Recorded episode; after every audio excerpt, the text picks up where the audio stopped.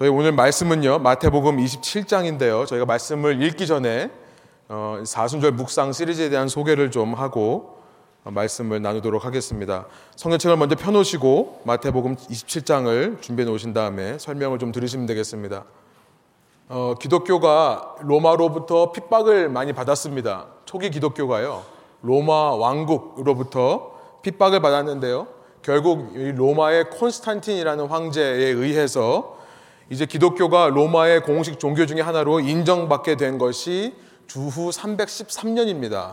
이 밀라노 칙령이라고 하는 Edict of Milan이라는 것, 콘스탄틴이 이제 기독교도 우리나라 종교 중의 하나다라고 외침으로써 기독교인들에 대한 핍박이 사라진 것이 313년인데요.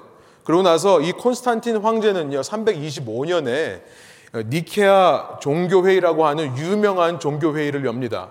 이 왕이요, 이 기독교의 지도자들을 다 모아놓고 그 앞에서 회의를 하기를 뭘 회의를 했냐면 이 기독교 신앙이 도대체 뭘 믿는 건지 또 이 기독교 신앙은 뭘 믿지 않는 건지에 대해서 함께 마음을 모으고 의견을 모았습니다. 그래서 아, 우리는 이것을 믿는다라고 했던 것이 오늘날 우리까지 이어지는 사도신경, Apostles' Creed예요.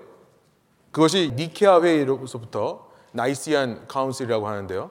나이세아의 회의로부터 나왔습니다. 그러면서 이 부활절에 대해서도 절기를 새로 정했습니다. 이 회의에서요. 부활절을 정하게 되는데요. 주보를 보시면 있습니다. 봄이 시작되는 것을 알리는 것이 춘분, spring equinox인데요. 이 춘분이 지나고 나서 처음 보름달이 뜰 때, 보름달이 뜨고 나서 그 다음 첫 번째 주일을 이스터로 정하자라고 결정을 했어요. 여러분 복잡하시죠? 이거 알 필요는 없으시고요. 이것만 기억하시면 됩니다. 이스터는 그래서 저희처럼 양력으로 가는 거 아니라 음력으로 간다는 사실. 루나 캘린더. 이 음력으로 간다는 사실을 아시면 되겠습니다. 그래서 늘 음력으로 따지는 것이 여기서부터 나온 겁니다. 유대인의 이 6월절이라는 명절과 많이 비슷하긴 한데 똑같이 겹치지는 않습니다. 이 니케아 회의에서 그렇게 정했기 때문에 그래요. 어, 올해 2017년 부활절은 4월 16일입니다. 그런데 이 6월절 전에 있는 40일 동안의 기간을 가리켜서 우리는 사순절, 렌트라고 합니다. 한국말의 순이라는 말은 10을 말하는 것이고요. 그 다음에 사순이니까 40이죠. 부활절 전 40일을 가리켜서 사순절이라고 한다는 거예요. 40일을 세는데 주일은 뺍니다. 이 주일은 예수님의 부활을 celebrate 하는 기념하는 날로서요. 미니 부활절이라고 생각을 합니다. 미니 부활절, 작은 부활절이라고 생각을 하는 거예요. 그래서 이 mini Easter들은 다 빼고 나머지 40일을 계산해 보면요. 부활절이 주일이기 때문에 이 사순절이 시작되는 것은 항상 수요일입니다. 그 수요일을 가리켜서 제 수요일이라고 합니다. Ash Wednesday라고 해요. 2017년은 3월 1일 지난 수요일이 제 수요일이었습니다. 이 복잡한 말을 한마디로 정리해 드리면요. 우리는 지금 사순절 기간을 지내고 있다는 말씀을 드리는 겁니다. 이 말을 하려고 이렇게 복잡하게 말씀을 드렸어요. 사순절 기간 동안에 우리 신앙의 선조들은 뭘 해왔는가? 우리 신앙의 선조들은요, 십자가 고난을 묵상하시면서 예수님의 십자가 고난을 묵상하면서 그 고난에 동참하고자 내가 세상에서 즐기던 것, 내가 세상에서 의지하고 소망 삼던 것을 일부러 강한 의지를 가지고 멀리 하는 일들을 했습니다. 대표적으로 금식을 했고요. 금식 외에도 금욕적인 삶을 살았습니다. 금욕적인 삶. 평소보다 이 사순절 기간이 되면 금욕적인 내가 요구하는 것, 내가 원하는 것들을 줄이려고 하는 일들을 많이 해왔다는 겁니다. 여러분 금욕이라는 단어를 교회에서 들으신 지가 얼마나 되었습니까? 너무 얘기 안 하는 것 같아요. 그러면서 단지 교회는요, 이 선조들은요, 안 하는 거에만 집중하는 것이 아니었고 예수님을 더 바라보고 십자가를 더 묵상하는 시간으로 이 사순절을 살았던 것입니다. 그러면서 주일날 모였을 때는 그렇게 일주일 동안 고난을 묵상하고 고난에 동참했던 것에서 잠깐 해방되어서 우리에게 주신 예수님께서 그 십자가와 부활로 인해 주신 그 영광과 은혜를 기뻐하며 감사하며 celebrate 하는 예배를 드렸던 거예요. 오늘 예배가 참 너무 이렇게 celebrate 하는 예배가 돼서 너무 감사합니다. 주일에 모여서는요, 그 에너지를 전부 발산하고 가는 거죠. 사순절 기간 동안에 그런 예배의 회복에 또 그런 은혜가 있는 것 같아요. 여러분, 시대가 아무리 지나도 바뀌지 않는 진리가 있습니다. 아니, 지금 시대가 바뀔수록요, 이 진리를 더 지켜야만 되는 그런 진리가 있습니다. 날로 세상에서는요, 이 진리를 흔들기 위해 유혹이 강해지고 여러 가지 도전들이 세워지고 있는 상황이기 때문에 더 붙들어야 되는 진리가 있습니다. 그것은 뭐냐면 그리스도를 따르는 삶은 금욕적인 삶이 없으면 어렵다는 것입니다. 예수 그리스도를 따르는 데 있어서 금욕적인 삶이 없으면 그 신앙생활이 어렵다는 것 이것은 시대가 지나면 지날수록 더 중요한 진리가 되어가고 있습니다. 예수님께서 이렇게 말씀하시기 때문입니다. 누구든지 나를 따라오려거든 저는 거기에 가로 열고 가장 먼저라는 단어를 집어넣고 싶어요. 누구든지 나를 따라오려거든 가장 먼저 자기를 부인하라고 말씀하셨기 때문에 자기를 부인하고 자기 십자가를 지고 날마다 자기 십자가를 지고 나를 따라야 된다. 말씀하셨기 때문에 그렇습니다. 아니 예수님을 믿는다는 것 자체가요. 나의 자기 부인, self denial, 나의 자기 부정, 나를 부정하는 것, 이것 없이는, 다른 말로 말하면 회개 없이는 예수님을 믿는 것 자체가 불가능하기 때문에 그렇습니다. 여러분, 사순절 기간 동안에 우리 매년 찾아오는 기간이지만 올 한 해는 특별히 더요. 그 어느 때보다 우리 자기 자신을 부인하는 경건의 삶을 살기 위해 노력하는 저와 여러분 되기를 소원합니다. 그래서 사순절 기간 동안에 계속해서 저희가 사순절 묵상이라는 시리즈로 말씀을 나누기를 원하고요. 특별히 교회에 모였을 때는 저희가 마태복음 27장의 말씀을 처음부터 끝까지 한번 쭉 읽으면서 사순절을 보내보려고 합니다. 오늘 첫 시간으로요. 마태복음 27장 1절부터 10절까지의 어, 말씀을 나누기를 원하는데요. 제목을 피밭이라고 붙여봤습니다. 피밭이라는 제목으로 말씀 나누기 원하는데 우리 함께 일어나실 수 있는 분들은 일어나셔서 오늘 우리에게 주신 하나님 말씀을 좀 한 목소리로 저희 여러분이 함께 번갈아가면서 읽고 마지막 절 함께 읽기를 원합니다. 마태복음 27장 1절의 말씀을 제가 읽겠습니다. 새벽에 모든 대제사장과 백성의 장로들이 예수를 죽이려고 함께 의논하고 결박하여 끌고 가서 총독 빌라도에게 넘겨주니라. 그때 예수를 판 유다가 그의 정죄됨을 보고 스스로 뉘우쳐 그 은 30을 대제사장들과 장로들에게 도로 갖다 주며 이르되 내가 무죄한 피를 팔고 죄를 범하였도다 하니 그들이 이르되 그것이 우리에게 무슨 상관이냐? 내가 당하라 하거늘 유다가 은을 성소에 던져놓고 물러가서 스스로 목매어 죽은지라 대제사장들이 그 은을 거두며 이르되 이것은 피값이라 성전고에 넣어둠이 옳지 않다 하고 의논한 후 이것으로 토기장이의 밭을 사서 나그네의 묘지를 삼았으니 그러므로 오늘날까지 그 밭을 피밭이라 일컫느니라 이에 선지자 예레미야를 통하여 하신 말씀이 이루어졌나니 일러스되 그들이 그 가격 매겨진 자, 곧 이스라엘 자손 중에서 가격 매긴 자의 가격, 곧은 30을 가지고 함께 했습니다. 토기장이의 밥값으로 주었으니 이는 주께서 내게 명하신 바와 같으니라 하였더라. 아멘. 함께 앉아서 말씀 나누겠습니다. 왜 예수님을 따르기 위해서는 가장 먼저, 가장 먼저 우리가 우리 자신을 부인해야 하는가? 또 우리는 왜 꼭 금욕적인 삶을 살아야 하는가? 아마 언뜻 듣기에 참 와닿지 않는 말일 수도 있고요. 언뜻 듣기에 이해가 안 되고 동의 안 될 수 있는 말일 수도 있지만요. 제가 인생을 살아보면서 조금 철이 들고 나니까요. 인생을 조금 살아보면서 조금 죄송합니다. 저보다 오래 하신 분들이 이렇게 많이 계시기 때문에 제가 조금 알게 되는 것은 뭐냐면 우리는 본성적으로 악하기 때문에 그렇다는 것을 인정하지 않을 수가 없습니다. 조금 처해지고 나니까요. 이전에는 제가 거짓말을 할 때요. 저는 실수를 하는 줄 알았습니다. 어쩌다가 상황이 이러니까 갑자기 저도 모르게 거짓말이 막 튀어나오는 그런 건 줄 알았어요. 근데 철이 들어서 좀 더 제 자신의 내면을 살펴보니까요. 어쩌다가라는 것은 없더라고요. 원래부터 제가 거짓말장이었기 때문에 제가 입을 열면 거짓말이 튀어나오는 거더라고요. 제가 거짓말해서 거짓말장이가 아니라 원래부터 거짓말장이었기 때문에 거짓말을 하는 거더라고요. 여러분 이 진리가 깨달아진 때 그때가 철이 들었다고 생각하는 겁니다. 그때가 철이 들은 거예요. 제가 오늘 아침에도 차연팀에게 썰렁한 얘기를 했는데요. 예, 제가 썰렁한 말을 해서 썰렁한 사람이 아니라 원래 썰렁한 사람이니까 썰렁한 얘기를 하는 거죠. 저는 그래서 이제 포장을 하죠. 어쩌다 보니까 나도 모르게 튀어나왔다라고 얘기를 하지만. 네. 제가 거짓말을 예로 들었지만요. 상황이 아닌 겁니다. 실수가 아닌 거예요. 남 탓이 아닙니다. 내가 뼛속부터 거짓말쟁이였던 뼈그맨이었던 거예요. 네, 무슨 말씀인지 모르시는 분들은 이따가 친교 시간에 청년들한테 가셔서 한 테이블 앉으셔가지고 얘기하시면서 뼈그맨이 뭐냐고 물어보시기 바랍니다. 여러분 거짓말을 예로 들었지만요. 이뿐만 아니라 내 삶에서 가만 내가 내 뱉은 말들을 생각해 보고 내가 한 행동들을 살펴보면요. 겉으로는 저는 그것을 정당화시키기 위해 계속해서 excuse, 어떤 변명들을 계속합니다. 그러면서 자꾸 내 안을 정당화시키고 있습니다만 실은 제 자신을 제가 아는 거예요. 저의 그런 겉으로 보기에는 아무것도 문제 없는 것처럼 보이는 그 겉모습 속에는 제 내면에는 문제가 있는 겁니다. 내면의 문제인 거예요. 이런 문제는요, 내가 상황을 바꾼다고 해서 없어지는 것이 아닙니다. 내가 이런 사람과 속에서 문제가 생겼을 때 그 사람을 바꾸면 그 문제가 없어지는 것이 아니에요. 내가 사람 잘못 만나서 공동체를 잘못 만나서 정말 운이 없어서 그런 것일 수도 있지만 그 전에 실은 내 안에 해결되지 않은 나의 문제가 있는 겁니다. 내면의 문제가 있는 거예요. 내면의 문제가 해결되지 않으면 아무리 환경을 바꾸고 아무리 사람을 바꾸어도 그 문제가 똑같이 드러나는 겁니다.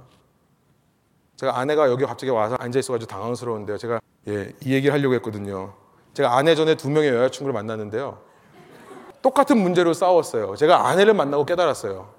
이게 제 문제였더라고요. 예, 좋은 얘기죠. 예.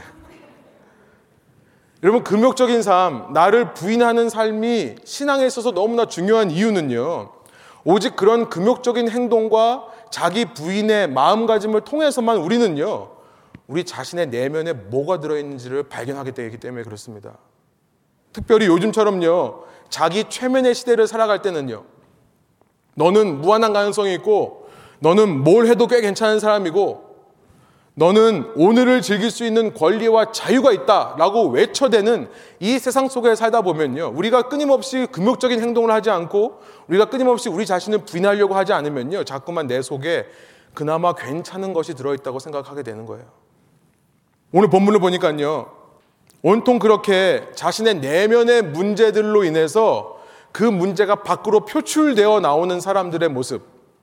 그렇게 자기 부인은 커녕 팔팔한 자아를 가지고 날뛰고 있는 사람들의 모습으로 가득한 것 같습니다. 정말 난장판이라고 표현을 하고 싶어요. 문제들로 가득 차 있는 사람들이 부딪히면서 계속해서 문제들을 만들어내고 있는 모습. 총체적인 난국, 토럴 케이어스의 모습이 아닌가. 그리고 그것이 바로 이 세상의 모습은 아닌가라는 생각이 들었습니다. 본문으로 돌아가서요. 첫 단어서부터 깊은 한숨이 나옵니다. 27장 1절 시작을 시작합니다. 새벽에 when morning morning came 새벽에라는 말로 시작해요. 한숨이 터져 나옵니다. 예수님을 잡아 죽이기 위해 대제사장들과 백성의 장로라는 사람들은요. 밤새도록 어떻게 하면 예수님을 로마 왕국에 넘겨가지고 이 로마 총독에게 넘겨서 죽일 수 있을까를 회의했던 것입니다. 이들이 밤을 새면서 그렇게 열정적으로 회의했던 것의 결과가 겨우 예수님을 죽이는 거였다는 사실이 참 너무나 한심스럽지만요. 그러나 이 새벽에라는 단어에서 한숨이 나오는 이유는 그것 때문만이 아닙니다. 이 단어에서요, 뭐가 들어가냐면 인간은 자기의 힘으로 아무리 좋은 세상, 아무리 바른 세상, 옳은 사회를 만들겠다라고 외쳐도요, 인간은 자신이 만들어낸 법조차 지킬 수 없는 존재라는 것이 명확하게 보이기 때문에 그래요. 다시 말씀드립니다. 자기들 스스로 인간이 아무리 바른 세상, 옳은 사회를 만들겠다고 외쳐대도요, 인간은 자기가 만들어낸 법조차 지키지 못하는 인간이라는 것을, 그런 존재라는 것을 이 말씀이 말하고 있기 때문에 그렇습니다. 하나님은요, 유대인에게 율법을 주시면서요, 레위기 25장에 보면 희년 제도라는 것을 말씀하십니다. The year of jubilee. 이것이 굉장히 은혜로운 법이에요. 하나님은 백성들에게 법을 주시면서 항상 뭘 강조하셨냐면 너희들은 다 형제다.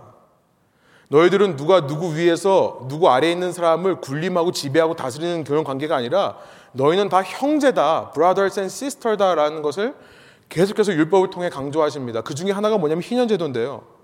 아무리 형제가 잘못을 범해서 자기 잘못해서 그의 물건을 내가 뺏어오고 그에 대한 대가로 그 형제를 나의 노예로 나의 종으로 삼았다 할지라도 일정 시간이 지나면 다 원상복귀시켜 주는 겁니다. 땅도 돌려주고요. 다시 신분을 원 자유인으로 회복시켜 주는 것이 희년제도예요. 그러면서 레위기 25장 46절에 보면 이런 말씀까지 하세요. 너희는 너희 동족 이스라엘 자손은 피차 엄하게 부리지 마라. 사실 율법을 가만 보면요. 율법의 정신은 뭐냐면 서로 사랑하는 겁니다. 형제가 형제를 위해주고 존경해주고 따뜻하게 품어 안는 것이 율법의 정신이에요. 자르고 나누고 분열시키는 것이 율법이 아닙니다. 인정해주고 귀하게 생각해주고 하는 거예요.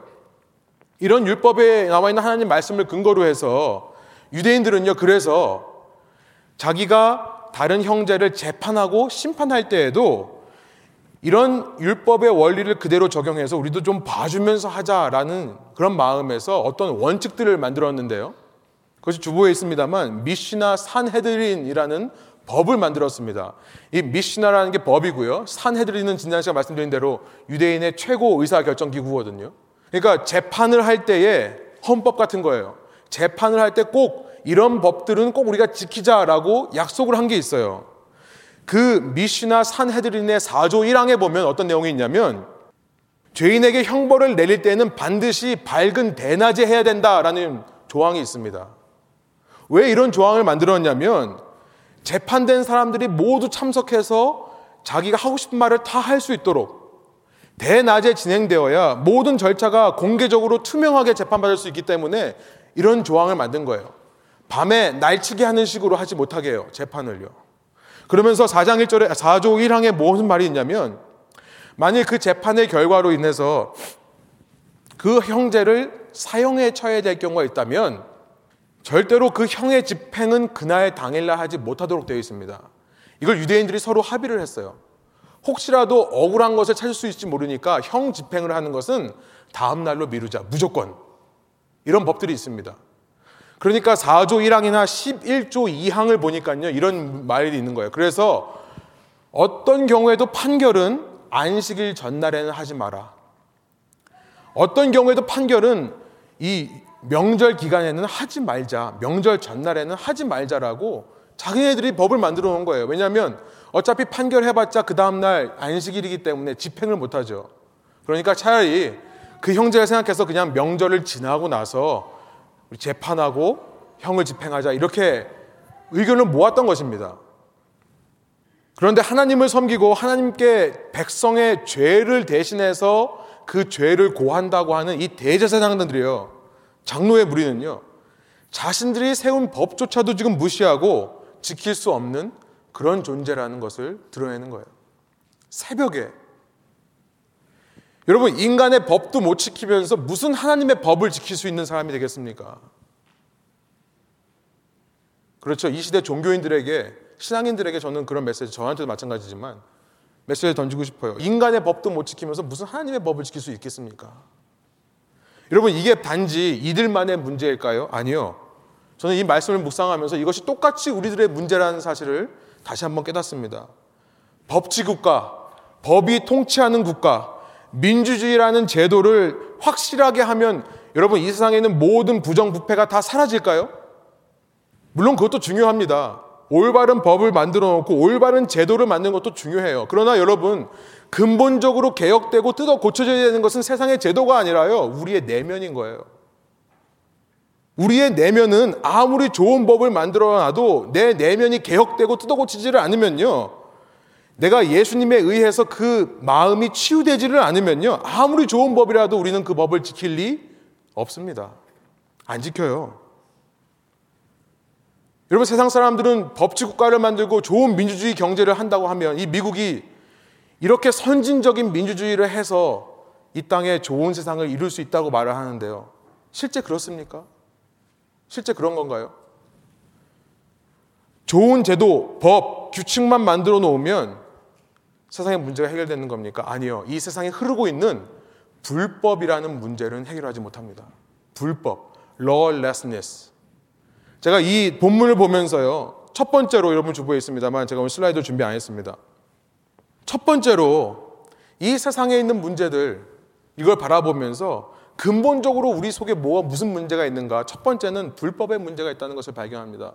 lawlessness. 법 없이 사는 사람의 그런 마음의 문제. 아무리 나 외에 다른 것을 바꿔도요, 이 땅에는 낙원이, 유토피아가 건설될 수가 없습니다. 우리 각자의 마음 속에 이 불법함이 있기 때문에 그래요. 여러분, 그렇다면 세상에 소망이 없다는 생각이 듭니다. 어떻게 해야 세상에 소망이 있을 수 있을까요? 이 문제를 어떻게 해결할 수 있을까요? 이거에 대한 답은 설교 마지막에 나누도록 하겠습니다. 불법의 문제가 있는데요. 여러분 그뿐만 아닙니다. 오늘 본문을 계속 보면요. 3절부터 보면요. 예수님의 제자 중 하나인 가롯 유다의 이야기가 5절까지 나옵니다. 가롯 유다처럼 죄인 된 입장에서요. 제가 가롯 유다가 왜 그랬을까? 가롯 유다를 이해하려고 참 노력 많이 해봤습니다. 가론 유다와 같은 죄인의 입장에서 가론 유다를 한번 편을 들어보겠습니다. 아마도 자신은 이렇게 일이 커질 줄 몰랐던 모양이에요. 그렇죠? 지금 3절의 반응을 보면 그래요. 예수님이 정죄되는 것, 예수님이 판결을 받고 팔려가는 것을 보고 놀라고 있어요. 기대하지 못했던 것 같은 반응을 보이고 있습니다. 아마 예수님께서 늘 이렇게 다니시는데 대제사장 무리와 늘 이렇게 말싸움을 하실 때는 대제사장 무리들은 막 공격을 하고 이러는데 예수님은 아무 반격도 안 하는 것처럼 보이고 그들이 막 죽이려고 해도 도망만 다니시고 아마 그런 예수님의 모습이 답답해 보이는지 모르겠습니다.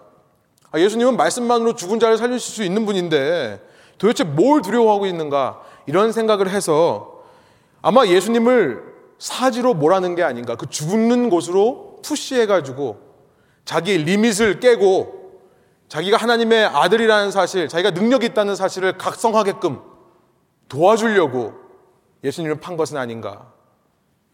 고개가 끄덕여주세요. 이해가 되세요? 여러분, 아니면요, 이런 생각을 해봅니다. 아, 내가 예수님을 팔아 넘겨도 설마 지금 안식일 전날인데, 지금 명절 기간인데 너희가 정말 재판하겠냐? 너희가 이 예수를 잡아다가 판결을 해서 죽이려고 하겠냐? 못한다는 사실을 알고요. 나는 그저 돈만 챙겨서 예수님 곁을 떠나기만 하면 된다라는 심산으로 예수님은 넘겼는지도 모르겠습니다. 여러분 기가 막힌 게 있어요. 인간적으로 보면요. 이 세상에 이해되지 않는 문제들이 없습니다. 이걸 휴머니즘이라고 합니다. 인본주의라고 해요. 인간적인 입장에서 보면요. 예수님을 팔아넘긴 절대 악의 행위가 우리 인간적으로 이해될 수 있는 겁니다. 여러분, 다행히도 동감 안 하시는 분들이 있으셔서 감사합니다. 우리 일부 때는 몇몇 분들이 이렇게 고개 하시더라고요. 그럴 수도 있겠지 뭐. 그래서 예, 그게 아니죠. 여러분 사탄은요 결코 말도 안 되는 비상식적인 말로 제자들을 우리들을 유혹하지 않습니다. 사탄이 유다에게 생각을 집어넣었을 때는요 유다가 인간적으로 이해하고 동의할 수 있는 말을 집어넣는 거예요. 그러지 않고 갑자기 야 너 칼 꺼내가지고 예수님 찌러라. 이런 비상식적으로 만약에 유혹했다 그러면 당장 알아보고 노했을 거예요. 그렇죠? 사탄은 그렇습니다. 물론 이런 비상식적인 말에 넘어가는 사람들도 있습니다. 근데 그런 사람들은 우리가 뭐라고 하냐면 악한 영에 사로잡힌 자, 디몬 포제스 된 사람이라고 얘기를 합니다. 정상인이라면 사탄은 늘 그럴듯한 말로 가장 우리의 눈을 보기에 가장 인간적인 말로 절대 진리를 무시하고 절대 진리를 어겨도 된다는 방향으로 우리를 유혹합니다. 여러분, 그래서 우리 속에 있는 이 불법의 문제가요, 그런 사탄의 유혹을 받으면요, 모든 절대적인 법을 다 상대적으로 해석을 하는 거예요. 내 상황은 이런데, 아, 아무리 그래도 지금 나는 이거 못 지켜. 이렇게 되는 거예요. 여러분, 그런데 이 가롯 유다 앞에 실제로 진짜 말도 안 되는 상황이 눈앞에 벌어지는 겁니다. 자기가 예측하지 못했던 상황이에요. 이 대제사장 무리가요, 그날 밤에 불법적으로 정말 날치기식으로 이 재판을 하고는요, 날이 밝자마자, 기가 막힙니다. 날이 밝자마자 새벽에 이 예수님을 로마 총독인 빌라도에게 넘기는 거예요. What have I done? 내가 뭘 한 건가? 내가 이러려고 예수님을 팔았는가? 라는 자괴감이 든 가롯 유다는요, 그렇게 예수님이 사형수로 끌려가는 것을 보고요, 죄송합니다. 썰렁한 농담 또 했습니다. 그렇게 예수님이 사형수로 끌려가는 것을 보고 자책감이 드는 거예요. 자책감. 3절 말씀을 한번 읽어보겠습니다. 함께 한번 읽어볼게요. 그때에 예수를 판 유다가 그의 정죄됨을 보고 스스로 뉘우쳐 그 은 30을 대제사장들과 장로들에게 도로 갖다 주며 이렇게 돼 있어요. 3절에 보니까 스스로 뉘우쳤다라고 한국말이 번역되어 있는데 저는 이 번역이 정확하지 않다라고 생각합니다. 주보에 있습니다만 원어로 보면요. μεταμέλομαι라는 동사예요. μεταμέλομαι라는 동사는요. 성경에서 회개하다, 뉘우치다, 잘못을 깨닫다라고 번역된 μετανοέω라는 동사와 전혀 다른 동사입니다. 다른 의미로 쓰이는 것이 μεταμέλομαι라는 동사예요. 여러분 회개한다 μετανοέω라는 말은 뭐냐면요 뜻을 바꾸다라는 의미예요. 뜻을 바꾸다라는 의미입니다. 이것이 정의입니다. 회개하다의 정의는 뜻을 바꾸는 거예요. 나는 이 방향이 맞다라고 걸어가고 있었는데 이 방향이 틀린 것을 알고 다른 방향이 맞다면 그것에서 돌이켜서 그쪽으로 가겠다. 내 뜻을 바꾸는 것이 회개입니다. 그런데 이 μεταμέλομαι라는 것은요. 이 μέλομαι라는 것이 감정입니다. 이것은 단지 감정이 바뀌는 것을 의미하는 동사예요. 감정이 바뀌었다는 겁니다. 영어로 보니까 changed his mind라고 되어 있는데 저는 정확한 번역이 had different feeling 다른 마음을 갖게 되었다라고 번역하는 게 정확하다고 믿습니다. 쉽게 말해서 죄책감이 든 거예요. 죄책감, guilty feeling이 든 겁니다. 그 전까지는 죄책감이 없었습니다. guilty feeling이 없었어요. 나는 내 상황에서 이럴 수 있다라고 생각했습니다. 그러나 이 사건을 보고 나서 guilty feeling이 생긴 거예요. 죄책감, 뭔가를 잘못했다라고 하는 느낌이 든 겁니다. 여러분, 죄책감이 든 거라면 죄를 인정하고 회개한 겁니까? 아니에요. 결코 아닙니다. 사랑하는 여러분, 죄의 진짜 모습을 꼭 아시기 바랍니다. 죄의 진짜 모습, 죄를 하기 전까지는요, 그 죄는 너무나 유혹적이고 너무나 매력적이에요. 그러나 그래서 그 유혹에 넘어가서 죄를 행하고 나면요. 그 죄는요. 죄책감으로 우리를 사로잡아요. 죄책감을 줍니다. 전혀 익스펙하지 않았던 결과를 우리에게 줘요. 그것이 죄입니다. 여러분, 사람이 죄책감을 느끼면 그 죄가 줄어들까요? 아니요. 죄책감에 들수록 자신의 자존감, 셀프 에스팀은 낮아집니다. 뭐냐면 스스로 나를 문제하라고 인식하게 되는 거예요. 그렇죠. 뭐, 사람도 한번 때려본 사람이 때린다고요. 그죠? 그런 얘기가 있잖아요. 한번 죄를 저지르고 나면 내가 그것을 할 수 있다라는 내 자신 스스로를 인식하게 돼요. 여러분, 내 자신을 내가 할 수 있다. 내가 죄를 지을 수 있구나. 내가 문제하구나라는 것을 인식하면 인식할수록 문제가 많아질까요? 적어질까요? 많아집니다. 많아지는 거예요. 똑같은 죄를 반복할 수 있고요. 아니, 그 전보다 더 심한 강도의 죄를 지을 수 있는 것이 우리입니다. 인간이에요. 여러분, 우리가 자기 부인, 교회에선 자꾸 self denial, 나를 부인하라고 하니까 이것을 근본적으로 낮은 자존감을 갖고 있는 low self-esteem이라고 오해하시는 분들이 있는데요. 전혀 그렇지 않고 오히려 정반대입니다. 여러분, 회개는요, 죄책감과는 전혀 다른 거예요. 회개는 단지 내가 죄를 저질렀다는 것을 깨닫고 끝나는 것이 아니라 정말로 내 뜻을 돌이키는 겁니다. 내가 가던 길에서 돌이켜서 다른 방향으로 가는 거예요. 내가 잘못된 방향을 갖고 있었구나 인정하고요. 진실된 방향으로 틀어서 가는 사람은요. 아, 내가 이제는 새 사람이 되었구나. 내가 이제는 맞는 방향으로 가고 있는구나. 라고 하는 자기 셀프 에스팀이 회복되는 겁니다. 오히려 거꾸로요. 진정한 회개는요, 자존감을 낮추는 게 아니라 오히려 자존감을 더 회복시킨다는 사실을 기억하시기 바래요. 그저 진정한 회개 없이 똑같은 그 죄의 자리에서 죄책감만 느끼고 사는 것. 여러분 이것은요. 더 낮은 자존감으로 우리를 인도할 뿐이고요. 더 낮은 자존감이 되면 더 죄에 넘어가게 되어 있는 것입니다. 여러분 그 낮은 자존감의 끝이 오늘 말씀을 읽어보면요. 5절에서 뭘로 끝납니까?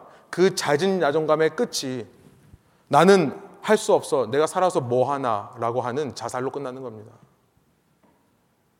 여러분 사랑하는 여러분 여러분 견면 드리고 싶습니다.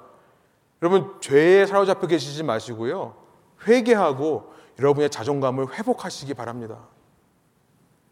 유다는요 이런 죄책감이 들었을 때 회개하기는커녕 돈을 갖고요 대제사장과 장로들을 찾아간다는 사실이 참 기가 막힙니다. 그리고 사실 그 모습이 어쩌면 오늘 우리의 모습은 아닌가 생각이 들어요. 무엇입니까? 죄를 깨달았을 때 책임 전가하는 거예요. 나는 무책임, irresponsibility. 나는 책임이 없다라고 말하는 겁니다. attribution. 남에게 책임을 전가하는 겁니다. 내가 책임지고 싶지 않은 거예요. 여러분 이렇게 유다가 책임지고 싶지 않아 가지고 돈을 들고 갑니다. 그랬더니 4절 보여 주세요. 그랬더니 거기에 있는 대제사장과 장로의 무리들이 똑같이 책임 전가하는 모습을 보여줍니다. 그렇죠? 그것이 우리가 뭔 상관이냐? 네가 저지른 죄 네가 당해라. 그러는 거예요. 유다는요, 이 돈을 갖고 있는 사람에게 책임이 있다고 생각한 모양입니다. 그렇죠. 돈이 갖고 있다는 것은 이건 확실한 물증이 되는 겁니다. 증거가 되는 거예요. 그래서 그는요, 네가 무슨 상관이냐, 내가 당하라라는 말을 듣고서는요, 이 돈을 어떻게 든지 없애겠다는 심정으로 5절 보여주시면 이제 성전으로 갑니다. 성전으로 가서요, 자기가 유대인으로서 들어갈 수 있는 가장 깊은 곳, 유대인의 뜰까지 들어갑니다. 거기서 자기가 들어갈 수 없는 오직 대제사장들과 제사장들만 들어갈 수 있는 성소를 향해 그 돈주머니를 집어던지고 돌아가는 겁니다. 책임 전가예요. 그러고 나서 스스로 목매 죽습니다. 책임 전가 여러분 저는요 자살이 옳고 그르고 이런 건 물론 당연히 그러죠. 근데 이거 성경적으로 뭐 자살한 사람은 구원 받냐 못 받냐 이런 얘기를 하기 전에요. 저는 세상에서 가장 무책임한 행동, 세상에서의 가장 무책임한 행동의 끝판왕이 자살이라고 생각을 합니다. 성경에서는요, 자살하면 지옥 간다는 말씀 없습니다. 그런 말씀 안 하니까 저는 하면, 자살하면 지옥 가는지 천국 가는지 모르겠습니다. 몰라요. 저는 구원과 관련해서는 하나님께 전적인 주권을 돌려드리고 싶습니다. 인간이 판단할 문제 아니라고 생각합니다. 그래서요, 우리 주변에 혹시 자살한 사람이 있다면, 자살한 가족을 둔 사람이 있다면, 우리는요, 어떤 경우에도 그 사람들을 향해 비판하거나 정죄할 수 없는 겁니다. 함께 아파할 뿐인 거예요. 어쩌다 그렇게 됐는지 아파할 뿐입니다. 그러나 자살하는 마음에 대해서는 이 말씀의 근거에서 분명히 한마디 정도는 할 수 있는 것 같습니다. 무책임이라는 거예요. 세상에서 가장 무책임한 행동 중에 하나가 자살이라고 말할 수는 있겠습니다. 먼저는요, 가장 첫 번째, 뭐에 대해 무책임한 겁니까? 책임 전가를 하는 겁니까? 하나님께서 내게 주신 선물 중에 가장 귀한 선물이라고 할 수 있는 생명에 대해 무책임한 겁니다. 내게 주신 생명을 청실한 청지기로서 관리하지 않고 무책임하게 끝내버리는 것. 무책임한 겁니다. 둘째는 누구에게 무책임한 겁니까? 우리 가족에게 무책임한 거예요. 특별히 나를 낳아주신 부모님께 무책임한 겁니다. 내 자식에게 무책임한 거예요. 내 친구들에게 무책임한 겁니다. 세 번째는 뭐냐면 무엇보다 내가 저지른 실수에 대해 무책임한 겁니다. 아무리 내가 억울한 일을 당했다 하더라도요. 그 피하고 싶은 상황, 그거에 대해 무책임한 거예요. 내가 잘못했건 잘못하지 못했건 어려움을 겪는다면 그 상황 속에서 마땅히 내가 당해야 될 고난을 받아내야 되는 겁니다. 그런데 책임 전가하고 무책임하게 끝내버리고 싶어서 자살을 택하는 거예요. 여러분 가로 유다라는 사람은요. 자기가 그렇게 신앙에서 떨어진 자리, 그렇게 실패한 자리, 그 자리에서 깨닫고 마음을 돌이켜 회개하고 주님으로부터 용서를 받아야만 했습니다. 만일 그가 그랬다면 남은 평생을 전혀 다른 사람으로 살 수 있었을 거예요. 마치 베드로처럼요. 한때 예수님을 부인했고 세 번이나 부인했고 그뿐만 아니라 저주까지 했던 그러나 예수님을 만나고 회개함으로써 자신의 그런 잘못까지도 당당하게 이렇게 복음서에 기록할 수 있는 베드로와 같은 인생을 살았을 것입니다. 가론 주다가 만약 그 자리에서 깨닫고 회개했다면요. 평생 예수를 핍박하고 예수 믿는 자들을 어떻게든지 죽이려고 했던 그러나 회개함으로 예수님을 만난 다음에 돌이켜서 오히려 자기의 그런 과거의 악행을 십자가를 위한 자랑거리라고 말하는 사도 바울과 같은 인생을 살 수 있었을 것입니다. 3절, 5절을 통해 보게 되는 이 세상 우리 내면의 문제의 두 번째가 있습니다. 책임 전가예요. 무책임한 겁니다. 책임을 지려고 하지 않습니다. 어떻게든지 정당해서 그 책임으로부터 벗어나려고 하는 겁니다. 죄를 벗어나지 못해 죄책감만 느끼는 사람들, 그 죄책감으로 전부 자존감만, 셀프 에스팀만 낮아진 사람들, 자기의 실수를 오운하지 못하는, 인정하지 못하는 사람들, 그런 사람들로 가득 차 있는 세상. 여러분, 어떻게 해야 이 세상의 근본적인 문제가 해결될 수 있을까요? 이에 대한 답 역시 우리 설교 마지막에 살펴보기로 하겠습니다. 마지막으로 6절부터 8절을 보니까요. 세상에 정말 그 난장판의 난장판의 모습에 그 근본적인 문제가 드러납니다. 세 번째, 우리 내면에 해결되어야 되는 문제가 무엇인가? 한마디로 말하면 자기의라는 거예요. self righteousness. self righteousness. 자기의. 자기의에 문제가 있다는 겁니다. 우리 6절을 한번 한 목소리 한번 읽어 볼까요? 6절. 함께 읽습니다. 대제사장들이 그 은을 거두며 이르되 이것은 핏값이라 성전고에 넣어둠이 옳지 않다 하고 여러분 놀랐습니다. 무엇이 옳고 무엇이 옳지 않은지 대제사장들은 너무나 정확하게 아는 거예요. 이것은 핏값이라고 말하는 겁니다. 유다가 이렇게 집어 던진 성소로 던진 그 돈이 부정한 돈이라는 것을 아는 거예요. 왜 부정한 돈입니까? 그것이 blood money기 때문에 부정하다는 것을 알았어요. 영어로 보니까 blood money라고 되어 있습니다. blood money란 뭐냐면 누군가가 누군가를 죽이기 위해 사용했던 돈이나 어떤 뭐 사주금이겠죠. 사주한 돈. 혹은 누군가가 죽음으로 인해서 얻어진 수익. 이것을 가리켜서 대제사장들은요. blood money라는 이름을 붙여서 이런 부정한 돈은 절대 성소에 헌금하면 안 된다. 무엇이 옳고 그른지는 바르게 알았던 사람들입니다. 그래서 7절에 보니까요. 이것을 의논한 후에 성문 밖에 있는 성전 밖에 있는 토기장이의 밭이라는 곳에 땅을 사가지고 거기다가 나그네들의 무덤을 삼자라고 제안을 합니다. 7절, 8절 한 목소리 한번 읽어보겠습니다. 의논한 후 이것으로 토기장이의 밭을 사서 나그네의 묘지를 삼았으니 그러므로 오늘까지 그 밭을 피밭이라 일컫느니라. 피밭이라는 단어가 여기서부터 나온 겁니다. 여러분 그런데요. 이런 대제사장들과 장로들의 모습이 너무나 위선적인 모습이죠. 남을 죽이며 번, 남을 팔면서 번 돈으로는 성소에 헌금하면 안 되지만 그래서 그것을 갖다가 성소 밖, 성전 밖에 있는 토기장이의 땅이나 사서 여러분 이 토기장이의 땅, 토기장의 밭이라는 곳이 흰놈 골짜기입니다. 흰놈 골짜기는요 쓰레기 소각장 같은 곳이에요. 그곳에 땅이나 사서 나그네들의 무덤이나 해줘야지 라고라고 생각을 했어요. 그러나 실제로 그 돈이 어디서부터 나온 겁니까? 원래 누구의 돈이었어요? 정작 자기들이 예수를 죽이기 위해 가론 유다에게 준 돈을 준 사람들이면서요. 그런 자신들은 그 성소 안에 있는 것을 아무 문제 없이 생각했던 거예요. 자기의입니다. 자기의 정의가 뭡니까? 내가 틀린 줄을 모르는 거예요. 내가 틀린 줄을 모르고 내가 악한 존재인 줄을 모르고 의롭다고 착각을 해서 의로운 기준을 남에게 제시하고 남에게 적용하려는 성향을 가리켜서 자기의라고 하는 겁니다.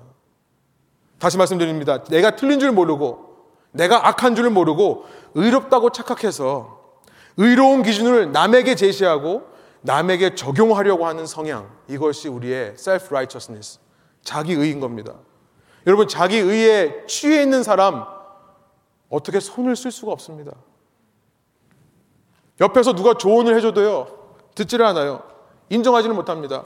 오히려 이 말을 했다가 관계 상할 것을 알기 때문에 주위 사람들이 다 침묵하고 있는 겁니다. 주위 사람들이 다 침묵하니까요, 자기는 정말 내가 옳은 줄 알고 더 날뛰는 거예요. 여러분, 이 세상을 바라보니까요, 우리 내면을 들여다보니까 우리가 다 이런 존재라는 것입니다. 이런 사람들을 꽉꽉 차 있는 것이 이 세상이라는 거예요. 내면에 이 문제가 있다는 겁니다. 자기 의의 문제. 끝까지 나는 맞고 끝까지 나는 옳고 그 누구도 나에게 어떤 조언을 해줄 수 있는 룸, 여유가 없는 여러분 이 문제를 어떻게 해결하겠느냐는 거예요.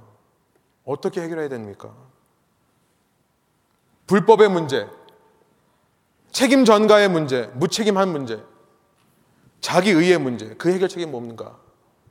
여러분 저는 8절에서 피밭이라고 하는 것을 좀 주목해 보려고 합니다. 피밭이라는 표현.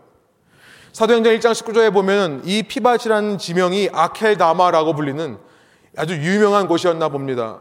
아켈다마라고 하는 이름까지도 붙여진 곳이에요. 7절에서 말씀하시듯이 이것은 당시 나그네들의 묘지입니다. 근데 나그네들이 묘지가 왜 필요할까요? 당시 예루살렘 성전은요, 유대인만이 아니라 이방인을 위한 성전이기도 했습니다. 솔로몬이 처음 성전을 지었을 때 이것은 유대인들만을 위해 지은 것이 아니라 하나님께 기도하기를 뭐라고 했냐면 누구든지 어느 이방인이든지 하나님 계신 곳에 와서 하나님을 알아봄으로 하나님께 손을 들고 기도하면 그 이방인의 기도를 들어주십시오라고 기도했던 것이 있습니다. 그래서 성전에는 항상 이방인의 뜰이라는 곳이 있었어요. The court of the Gentile. 이방인들이 들어가서 있을 수 있는 그 뜰이 있었습니다. 또 이렇게 특별히 명절 때가 되면요. 수많은 사람들이 순례를 하죠. 유대인들만 각지에서 몰려드는 것이 아니라 그 유대인들의 소문을 듣고 각지에서 이방인들도 이곳에 몰려듭니다. 그런데 이방인들이 왔다가 순례하는 과정 속에서 이 명절 기간 속에서 죽는 사람들이 생기는 거예요. 그러면 이방인들은 부정하거든요. 할례를 받지 못했기 때문에 부정하거든요. 유대인들이 만지지를 못합니다. 근데 이 사람이 죽으면 죽은 시체는 더 부정하거든요. 이 이방인의 죽은 것을 성 안에 두면 안 된다라고 생각을 했던 거예요. 그래서 성 밖에다가 흰놈 골짜기에다가 당시 쓰레기장으로 쓰레기 소각장으로 여겨지던 그곳에다 밭을 사가지고 이방인을 묻었던 것입니다. 이것이 피밭이에요. 이것이 아케다마라고 하는 것입니다. 여러분 가만히 생각해 보십시오. 지금 누구를 판 돈으로 이방인들이 묻힐 그 아켈다마 피밭이 마련된 겁니까? 누구를 판 돈으로요? 예수님을 판 돈으로요. 결국 예수님의 죽음으로 인해 예수님의 십자가로 인해 이방인들이 자기 죽음 이후에 머무를 수 있는 쉴 곳을 찾게 되는 것을 지금 마태가 얘기하고 있는 겁니다. 이방인들이 죽음 이후에 쉴 곳을 찾게 되는 것을 상징적으로 말하는 거예요. 마태는 바로 이것을 통해 그냥 토기장에 밭에 사가지고 묘지를 삼았더라 이 얘기가 아니라 이것을 통해 구약의 예언자의 말씀이 지금 이루어지고 있다는 것을 9절부터 10절을 통해 말씀하는 겁니다. 하나님께서 지금 이 일을 이루고 있다는 것에 주목하는 거예요. 9절 10절 우리 한번 한 목소리로 읽어볼까요? 이에 선지자 예레미야를 통하여 하신 말씀이 이루어졌나니 일러스되 그들이 그 가격 매겨진 자 곧 이스라엘 자손 중에서 가격 매긴 자의 가격 곧은 30을 가지고 10절 토기장의 밥값으로 주었으니 이는 주께서 내게 명하신 바와 같으니라 하였더라. 여러분 이 말씀이 참 희한한 게요. 선지자 예레미야를 통하여 하신 말씀이라고 되어 있는데 사실 인용한 말씀은 어, 스가랴 선지자가 한 말씀을 인용했습니다.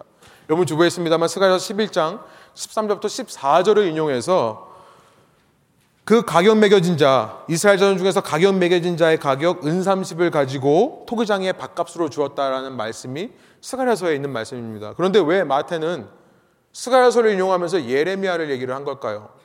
대부분의 학자들은요. 당시의 기억을 떠올리면서 얘기하기 때문에 아마 실수가 있었나 보다라고 생각을 합니다.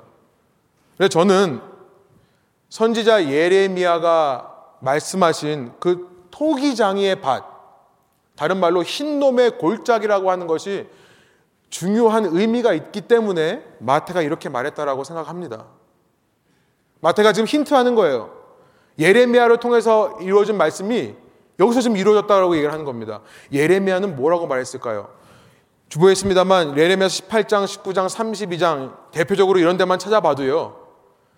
예레미야서에서 계속해서 반복해 등장하는 이 흰놈의 골짜기라는 곳은 하나님의 심판의 장소라는 것을 알게 됩니다. 하나님이 불법을 행하고 하나님께 불순종하고 끝까지 자기 의에 빠져가지고 우상숭배를 하는 모든 책임을 자기에 돌리고 깨닫지 못하는 그 이스라엘 백성을 심판하시면서 너가 이렇게 우상숭배를 했기 때문에 내가 너희를 흰놈의 골짜기에서 심판할 거다. 계속해서 말씀하시는 겁니다. 흰놈의 골짜기라고 하는 토기장의 밭이라고 하는 곳은 이스라엘 유대인들에게 있어서는 하나님의 심판의 장소입니다. 그런데요, 지금 뭐라고 말씀하신 거예요? 그 심판의 장소에서 스가랴 11장의 예언이 이루어지더라. 스가랴서 11장의 예언은요, 그렇게 심판받아 마땅한 이스라엘인데요. 하나님께서 그 이스라엘 외에 다른 한 사람을 은 30냥을 주고 사와서 그에게 대신 그 토기장의 밭을 맡기더라. 그게 대신 심판받게 하더라 라는 말씀을 하는 것이 시가에서 11장입니다. 하나님은 심판의 자리에 심판받아 마땅한 이스라엘들을 빼놓고 다른 한 사람 누굽니까? 예수 그리스도를 그곳에 보내셔서 그 예수 그리스도가 은삼십의 팔려심을 통해 그 심판의 자리가 이방인들이 죽고 난 후 쉼을 얻는 구원의 자리로 안식의 자리로 변한다는 사실을 말씀하시는 겁니다. 그 갈데 없는 이방인들 타지에 와서 순례하다가 죽음을 당한 사람들, 어디 묻힐 데도 없는 사람들이 그곳에 묻히게 되는 하나님의 구원과 안식의 은혜를 말씀하시기 위해 이렇게 표현했다고 생각을 합니다. 여러분, 그 이방인이 누굽니까? 오늘 우리예요. 오늘 우리는 모두 그 이방인들입니다. 예수께서 십자가를 지시면서 피값으로 그 이방인을 위해 치르신 거고요. 여러분 그 예수님의 이방인을 향한 피값이요. 오늘 우리 이방인들에게 죽음 이후의 삶을 보장하는 랜섬, 생명값이 되었다는 사실을 믿으십니까? 아멘. 예수님의 십자가 죽으심을 통해요. 그렇다면 난장판인 이 세상에 소망이 보이는 겁니다. 예수님께서 이 난장판인 세상 속에서 모든 죄의 문제를 해결할 수 있는 그 기반을 닦으신 거예요. 이 모든 세상의 문제들을 한꺼번에 해결할 수 있는 키, 열쇠를 제공해 주신 겁니다. 여러분, 불법의 다른 이름이 죄입니다. lawlessness. 성경은 불법을 가리켜 죄라고 합니다.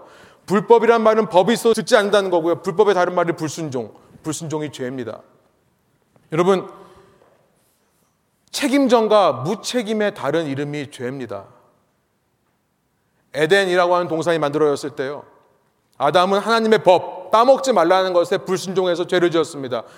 그 죄가 뭐냐면 책임 전가로 나타나죠. 왜 따먹었는가? 네가 왜 죄를 졌는가? 아내가 이 여자가 시켰다. 이 여자는 뱀에게 책임전과 무책임의 다른 이름이 죄입니다. 여러분 자기 의의 다른 이름도 죄인 줄 믿습니다. 교만이에요. 자기 의의 다른 이름은 교만, 프라이드고요. 프라이드의 다른 이름은 죄입니다. 죄예요. 여러분 사순절을 지내면서 우리가 오늘 말씀을 통해서 다시 한번 우리 속에 있는 내면의 문제들을 돌아보기를 원합니다. 내 안에 있는 불법의 문제, 순종하지 못하는 문제, 내 안에 있는 책임전가 무책임하려고 하는 문제, 내 안에 끝까지 나는 옳다라고 생각하는 자기 의의 문제, 교만의 문제.